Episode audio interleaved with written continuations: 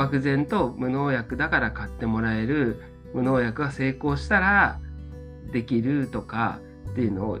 ある意味その一巡全部経験して そんなに買う側も甘いもんじゃないしうんその無農薬っていう現実も知ったし終了っていうのがそのよく言われるなんていうかな知識で分かってた収量が減るせいぜい売れても1.2倍だよとか言われてることを知ってたけども突っ込んでみてやってみて本当に落とし込めてはいダメだっていうのが分かったってことなんだね。すごいねそこは。そこでもうやめちゃう人もいる中に悔しさがまずあったんだね。はい、もうすっごいあのありましたね。なので西田さんが書いてたその1個前の記事その39個目の記事に書いてあることはもう本当にその通りだなってなんか思ってます。ん。そうね。うんいやーいいな じゃあ復活話に行きますか。えっ、とえっ、とまあじゃあその時間もあれなのであの今はそういった意味ではそのぬか床セットとえっ、とミニ野菜っていう形でやったのは、その結婚式場であってて選ばれるものを作りたいっていうことからのヒントが得てっていう、ね、よくその折れなかったね。いやー、まず。うん、すごい折れかけてはいたんですけどうん。っていう感じギリギリ、まあ、今もなんですけどギリギリでなんか保ってる感じですね。うん。うん、であの先ほどのそのうちのその前の記事にも書いてあったけどその売り先ファーストみたいな感じにかなりその気づいてでもその素養は多分ボーダレスジャパンの時からあったような気がするんだけどね、うん、うそうですね。ん、でもそのそこの中に入り込んじゃうと、うん。まあこれはそのなのであの石川さんがたまたま本当にラッキーだったのかもしかしてその今後参入してきてくる人たちが多分それを知ってればいいなっていうのは、まあ後で聞きたいと思うんだけど、うん。あのあったとしても諦めなかったっていうのとはどこだったのかっていうのとそのヒントっていうこの発想の転換だよね。先ほどのしあの結婚式の社長さんが選ばれる野菜をっていうのはそのメッセージ出したか出さないか分かんないけど本人はそう受け取ったっていううん感うん、そうですね。はい。じ、うん、なんで、そこからじゃあ意識がちょっとこう変わってはい、うん。そうですね。なんで、その時になんか、まずはなんか実はこうギフト、ギフトとしてなんかだったらなんかこう、うんうんなんていうんですかね。例えば野菜に関してもうんうんうんうお金お金も出して買ったりするかもしれないっていう、うんうんまあアイディアが発想がちょっとあって、うんとはいえなんか普通の野菜をじゃああのギフトにするかっていうとやっぱしないうんうんうんなっていう中で、まあ、ちょっとこうミニ野菜があの浮かんできてうんうんうんであのーまあすミニ野菜だった理由としてはなんかもう一個こう生産面でのこう今までのがあってやっぱりその大きい野菜、まあ、大根とか、うんうんうんうんうんやっぱその収穫も大変だし運ぶのも大変だし、ねうんなんかそういった経験もあったし、まあ、あとはその、まあ、1品目でやるこうリスクもリスクね。うん。散々こう経験してきてたので、まあ、ミニ野菜で、まあ、なおかつ多品目でで、まあ、あとそのうちがその雇用も増やしていきたいなと思っていたので結局その農閑期があったりするとうんうん雇用もちゃんとできないっていうのもあったりして、まあ、ミニ野菜を多品目で、えっと、通年栽培することができれば、まうんうんうんうん。あ、そういう生産面での今までの課題っていうところも解決できるんじゃないかっていうところで、まあ、ミニ野菜がその時出てきてうんうん。でとはいえやっぱミニ野菜だけでは弱いんじゃないかみたいなうんうんところは、うんうん。あのボーダレスのメンあの社長とかからもうんアイデアをもらって、でそこであのギフトならじゃあで野菜が体にいいっていうのは結構共通認識だったんだうんと思うんうんうんってうん。だからあの健康になってほしい人って誰だろうって思った時に、まあ、親とかに対してだったら、するんじゃないか。で親に対してでもミニ野菜だけだとちょっと弱い。で、まあ、ぬか漬けってどう？みたいな。うんうんうん。がその時に初めて出てきて、うんうんうんしかもたまたまその今新富町でやってるんですけど新富町にあのまあ、えー、とお漬物の古くからやってるお漬物の会社さんがあってそこがぬか床も作ってらっしゃったので、もう本当にでもぬか床のセットが売れるかっていう自信は全くなかったんですけど、うんうんうんもう最後の望みをかけてじゃないけどそのギフトっていう形でそれをまずやってみようっていう風になって、あのまあ、それこそサイト作りとかをやっていたんですけど、うんうん。だんだんこう調べていくと、まあね意外と自分用に買ってる人が多い、うんうんあのぬか漬けをうん自うん。分用にやってる人が多いよねっていうところで、あの途中でそれもページとか作ってたんですけど全部途中で変えて、もう自分で買う用のうん。あなるほどね。うんうんうん。ところで、まあ、今の腸活ミニ野菜っていうのが生まれたっていう感じですね。いやーそうだよね。やっぱりまあコロナもまたあっただろうし、うん。うちもそのぬか床セットを出してるけどもやっぱりコロナで需要が増えてそうですね。うん。菌活あとはいろんなね日本の食で漬物も出回ってるけどもほとんど煮沸消毒されてて今の日本で本当は漬物っていうのは体にいいのは菌なんだけどその菌が生きてる漬物ってもう今は自分で漬けるしかないのかなとか思うといろいろな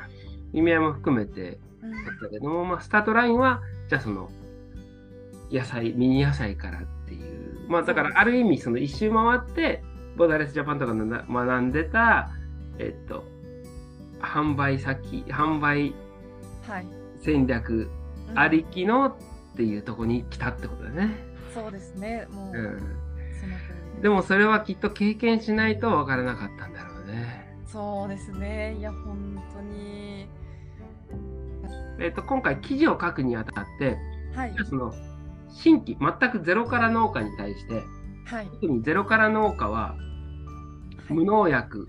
はい。で、えっと前回自分は書いたけどいちごトマトは全量で止めると、はい。まあナスにも似た似たようなもんですけど。あのでその更新でで自分は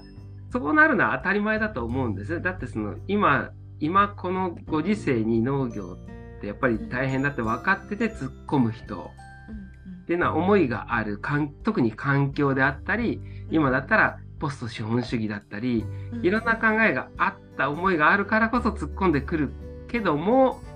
実際突っ込んでフルコースをや自分から見たらああいいフルコースやってる全部フルコースやったわっていう言い方から見て、えアドバイスがあればぜひ。はい。うわーそうですね。でも、あのーボーダレスにいる、あのー経営の先輩とかからも、本当によく言われるんですけど、やっぱり農業って、本当に一番難しいビジネスじゃないかってああなるほどね。言ってもらうこともあるぐらい、やっぱり、あの難しいビジネスだなっていうのはすごくこう思うところ。なので、まあ、だからこそ、あのしっかり計画を立てて、まあ、そのさっき言った出口うんもセットでどういう野菜を作ってどういう売り方をしていくのかっていうのは、まあ、本当にあの仮説を持って始めた方があのいいなっていうふうに思います。うんなおかつ本当西田さんも書いてらっしゃったけど逆にこう時代が進むにつれてその、まあ、無農薬の野菜、まあ、無農薬の野菜も増えてきてはいるし、うんうんうん。よりあの競争も増えてきてるっていう状況ではあるので、まあ、なおなおのこと何が自分の野菜のこう強みなのかっていうのはあのもう無農薬とかに縛られずうん普通にこうきちんとどこがブランドなのどこがブランディングできるのかっていうのをさらに考えていく必要があるんじゃないかなと、はい、思ってます。そうね。まさにね、あの、売り先出口って分かってるけども、体験しないと分からないし、その農業って、やっぱり、本当にその、こんな仕事ないと思うんだよ。だって、製造業でですよ。うん生産量が分かんない。もう こんなのあります。で、普通に農業出したら、う売り値もわかんないって、そうね、本当にそう。売り値もわかんない、ああで後で振り込まれてきて、スイカ1 玉40円とかあったりとか、それこそ去年の熊本で5キロ3 40本入りきゅうりが7月全国で取れた時5キロのものいくらなと思います？あ、まあでも農業やってるからわかるか大体。一番安い時、一番出荷です。きゅうり5キロきゅう。り、えー、40本入り。えー、1000円。5円。1箱5 5円。円？で、えっ、と、一番高い時、8月、去年の8月、全国的高い時はいくらだったでしょえー一番高い時か40本ですよね。う ?40 本以上。えー、4000円ぐらい。1万500円。やばい。もうビットコイン買って5円から1万500円っていう、そりゃあまあ、いや、ギャンブルみたいになるし、やっぱり売り先っていうのを設定していくっていうのは大切だなって思いますね。本当にその変動するっていうところも、まあ、非常にその経営としてはやりづらい部分もあるなっていうのはもう本当に思いました。うん、そうですね。でもまあ多分夢を持って入ってるからこそ痛い目に遭わないとそこは分からない感じもするから難しいよね。多分言ってもうん。あれだし、うん。かといって先輩としては言わざるを得なくなってもいるし、うんうん。かといってじゃあ無農薬がダメかって言ったらそうじゃなくて無農薬だからこそうん。多分美里さんは続けようと思ったんじゃない？もしかしてそれが観光栽培であったらうんやめてたかもしれない。うんうんどこかその最後のこう残るやらなきゃって思う部分でそういうヒントとか生まれてきた根底には無農薬だからこそっていうそこもあるのかなっていうのがあるから。そうですね。やっぱりそういう無農薬とかを目指している農家さんの方たちってやっぱすごい、まあ、無農薬の先の何か目的があるだろうなと思うので、なんかそこの目的こそがあの他の無農薬の野菜との差別化とかブランディングとかにつながってくるかなと思うので、まあ、あとはそのやめない折れないうん理由にもなるかなと思うので。あとやっぱり無農薬っていうのは自分もその無農薬の中でもすごくキリがない。じゃあもう消費者の方が情報を持ってるから固定品種ですか？自家採取してますか、えー 動物性肥料使ってますか？なんかこうガーッと来てそんなん全部できないからうん。どっかでこうライン引きしなきゃいけないしうん。最後はその今だったらもう、えー、とみそさんが育ってるぬか床セットだからもうそれは極端に言えば無農薬であろうがなんでなかろうがもう無農薬で売ってるわけじゃないと思うんですね。うん。うん。もうそこの出してるぬか漬けが美味しい。うんで気づいたら無農薬だった。ああだから無農薬だから皮ごと食べれて安心なんだっていう結局座布団にしてこう上に乗ってるか最初の頃は多分無農薬さえ作ればっていう意識がどっかでこう変わったっていうのはあるんでしょうね。そうですね確かにありますね。うん、で今はあのそこからそのぬか床セットがあの一応その順調というか広まってサブスクでやってはいどんどん広まって多分コロナイメージ的にはコロナの時にわーっと広まって多分最近は今だいぶ落ち着いたんじゃなかろうかと推察するんですけどどうでしょさすがです。あの 今度はまた別のあの闇落ちをしてて、いや本当もう何度目かのっていう感じなんですけど、ーうん。まあ本当おっしゃる通りで、まあコロナの時はあのそのまあいい意味でのち時間が増えたからね。うん。あって最初は結構まあ順調ではあったんですけどやっぱりもう2年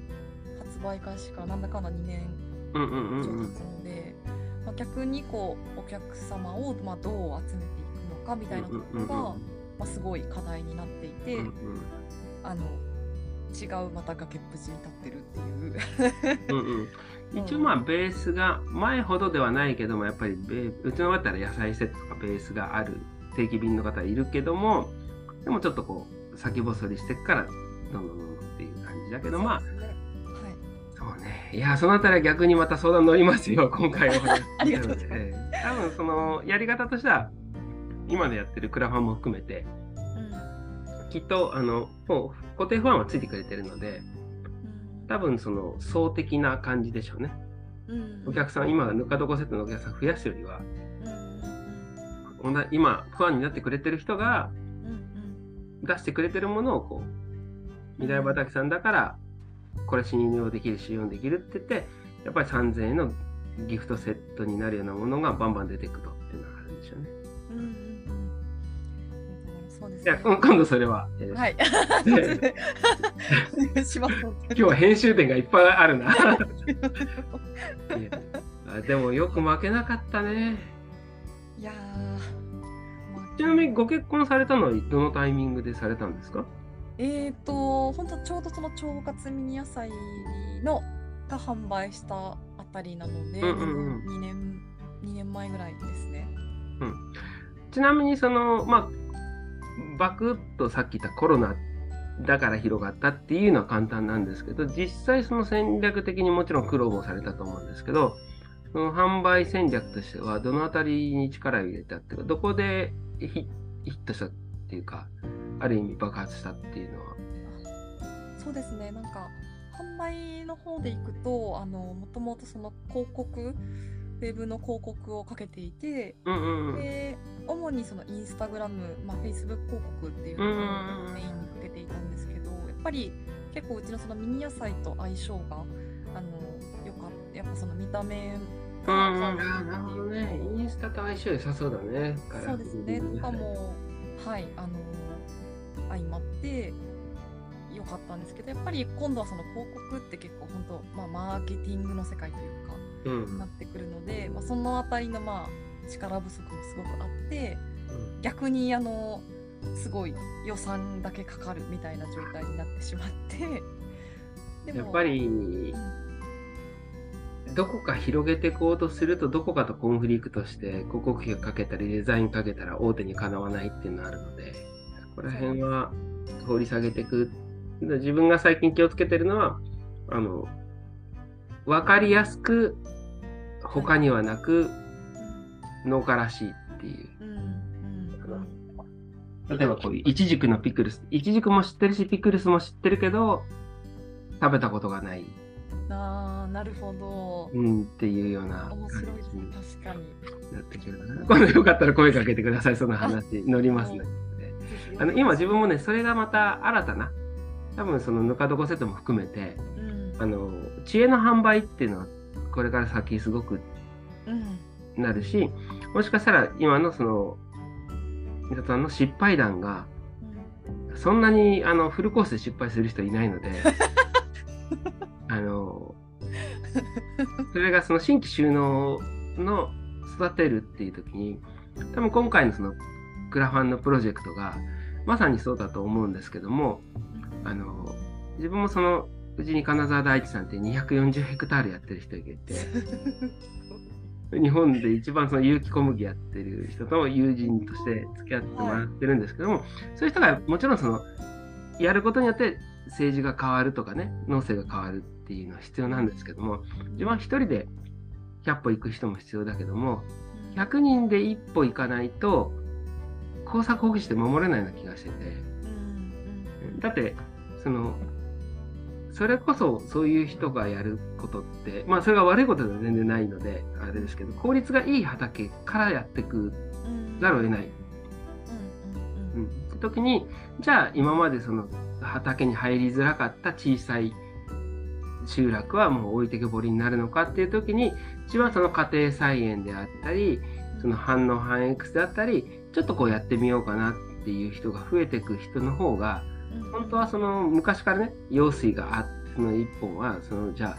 あもう農業法人がやっちゃうとうちの近所の竹本君も言ってるんだけどお前が儲けてるんだからお前だけやるみたいな感じでその用水が守れなくなってくるとかあの土が崩れてっちゃったりするので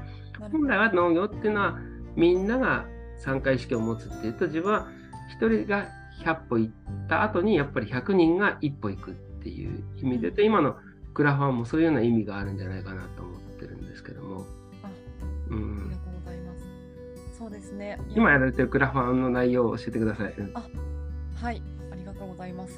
今、あのそれこそこう農薬を使わない、まあうんえっと有機肥料しか使わない、まあ、人参の、まあ、クラウドファンディングをやっているところで、あのちょっと特徴としてはそのリターン先っていうところでもちろんこう人参をお届けすることもできるし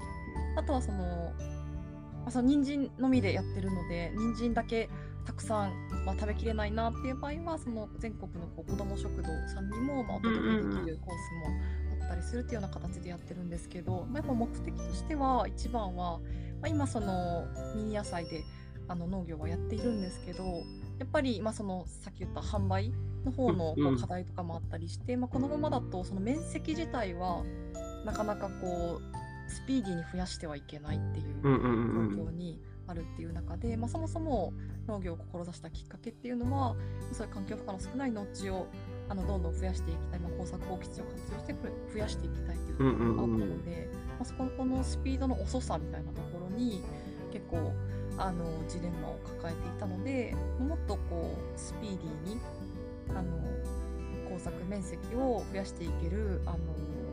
力をつけていきたいなっていうふうに思った時に、うんうんうん。まあ本当何週間もあって一番最初から作り続けてきた人参、まあ、無農薬の人参っていうところをもっと増やしていけないのかっていう、まあ、またちょっと別のこう軸でのこう事業っていう意味でもあのその無農薬人参の面積を増やしていくっていうところにトライしたくて今回そのクラファンでまずはうんうんえーと始めてみようっていうところと、あとおっしゃってくださったように、まあ、もっとこう、まあ、ファンって言ったらなんですけど、まあ、仲間を増やしながら、うんうんうん。えー、とやって、今、あの、クラファンやってる何人か写真に写ってますけど、は8人ぐらいのメンバーになってるのかな？あそうですねあの、社員自体は私1人なんですけど、メンバー自体は今は、えっと私以外に8人いて、9人で。あ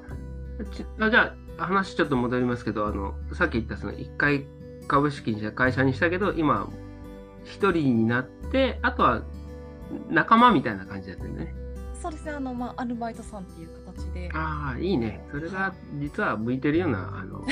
一周回ってそれこそパートタイムとかさ、あのフレキフレキシブルうんとかいうのが、あれ、農家は当たり前だったけど、なんか一周回って農家の方がタイムカードやってるみたいな感じになってきてて、そういう形の自由な働き方とかができるような時代にもなってるから、興味がある人とか、志し合う人とうん、できるといいよね。そうですねうん、で、その、えーっと、クラファンやって、に人参はい、畑を増やしていって、はい、リターンが、まあ、子ども食堂やいろんなところにということで。はい。ぱあのミニ野菜からの学びもあって、やっぱりこうただまあその広告でまあお客様を増やしていくっていうのではなくって、やっぱりいかにこう自分たちのまああのビジョンとか、あとは内容とかを知ってまあ共感してもらった上で選んでもらうのか、まあそのお客様と関係性をこう作って一緒にこうそういった未来を作っていくのかっていうのがあのどれだけこう大切なのかっていうのを、腸活ミニ野菜を通して学んできたっていうのもあるので、まあ、今回クラファンっていう形できちんとこう背景とか思いとかも伝えた上で私たちの野菜を選んでもらえたら一番理想だなと思ってやってます。うん。いやー、すごいね。よくまあ、そこで折れずにいけましたね。いやあの折れなかったおかげで西田さんとまさかお話できると う よかったです。もうその後はね、やっぱりその意識さえそっち側に向いてれば、時代が随分その価値観も変わってきたので、特にやっぱり20代の子たちのその、なんていうかな、競争社会が染みついた時代とはまた違った、うん本当の意味のその、ポスト資本主義的な動きでいくと農業ってのは可能性しかないと思ってますね。でもやっぱりね、可能性もありつつ、持続していくためには経済的に自立っていうのはやっぱり必要なので、そこをバランス取りながら、あの、やっていけるっていう意味で言うと、今回のそのクラファンも、あの、また全力で応援していきたいと思いますので、はい、ありがとうございます。私もなんかつい、ちょっと本当にその農業のこう苦しいところもところをメインに今回のテーマでも話してしまったんですけど、やっぱりこれからチャレンジしてくる人たちに改めてなんですけどなんか苦しいけどあこんなにチャレンジしがいのあるお仕事もなかなかないなとすごい逆にチャレンジしてくれ来てくれる仲間がもっと増えてくれたらあの一人で戦わなくてもみんなでこう励まし合いながら、未来作っていけるのかなと思うのでいやだからね外部経済なんだよね。それがロマンとか言われちゃうとそれまでなんだけど、うん、なんかそのお金じゃないよく言う自分が言ってるのはあの時短時短効率効率って言ってるけども、うん、じゃあじゃあもうそのスーパーでその出来合いの持ってくるのとちょっと巻き割りって言ったら超、はい、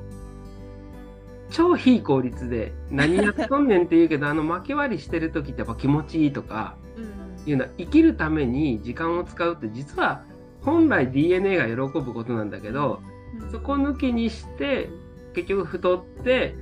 健康になってジム行ってお金使って何やってるか分かんないっていうだから生きてる実感が出るからそこら辺をこう言語化したりこういい意味のその健康寿命とかそこら辺に結びついていくとやっぱり向いてる来てるのでそこにこう最初からダメなんだじゃなくていければいいなというふうに思っております。はい今日は本当にいろいろ大変な話も聞きましたけどあのこれがいろんな意味で更新の役に立つと思いますので本当にどうもありがとうございました。はいこちらこそ本当にお時間いただきありがとうございました。ありがとうございます。はい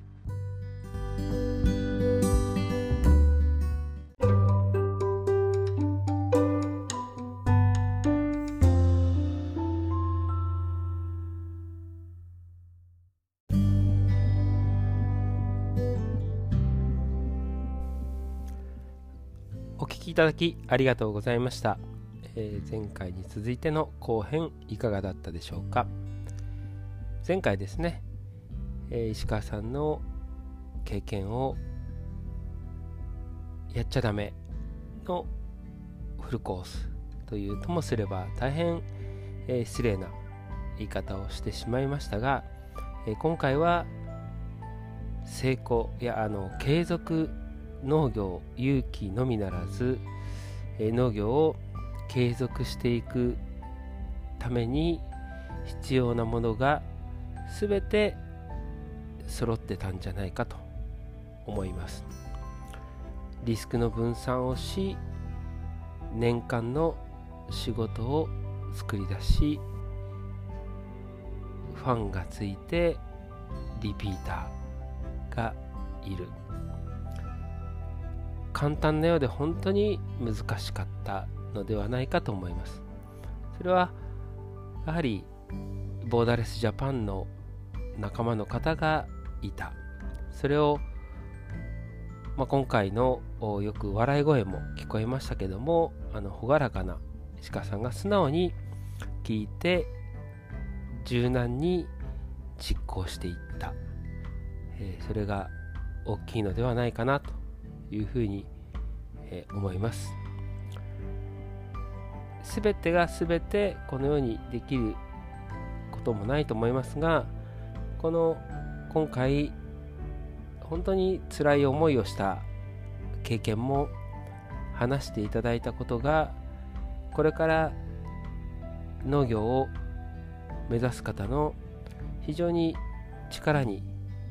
なってくれるんじゃないかなというのを思いました。今回石川さんは2022年12月現在、えー、クラウドファンディングを継続しています、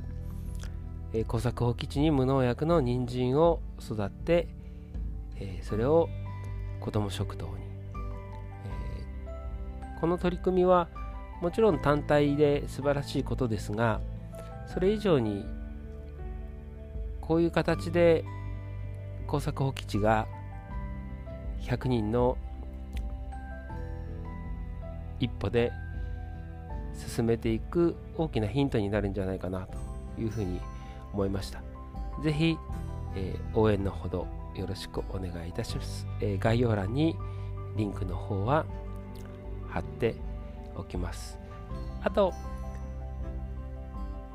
こういう形でやられたからこそ今後の参考にとてもなるんじゃないかなということで私は個人的には鹿さんがまたゼロから農業をやりたい方がいた時の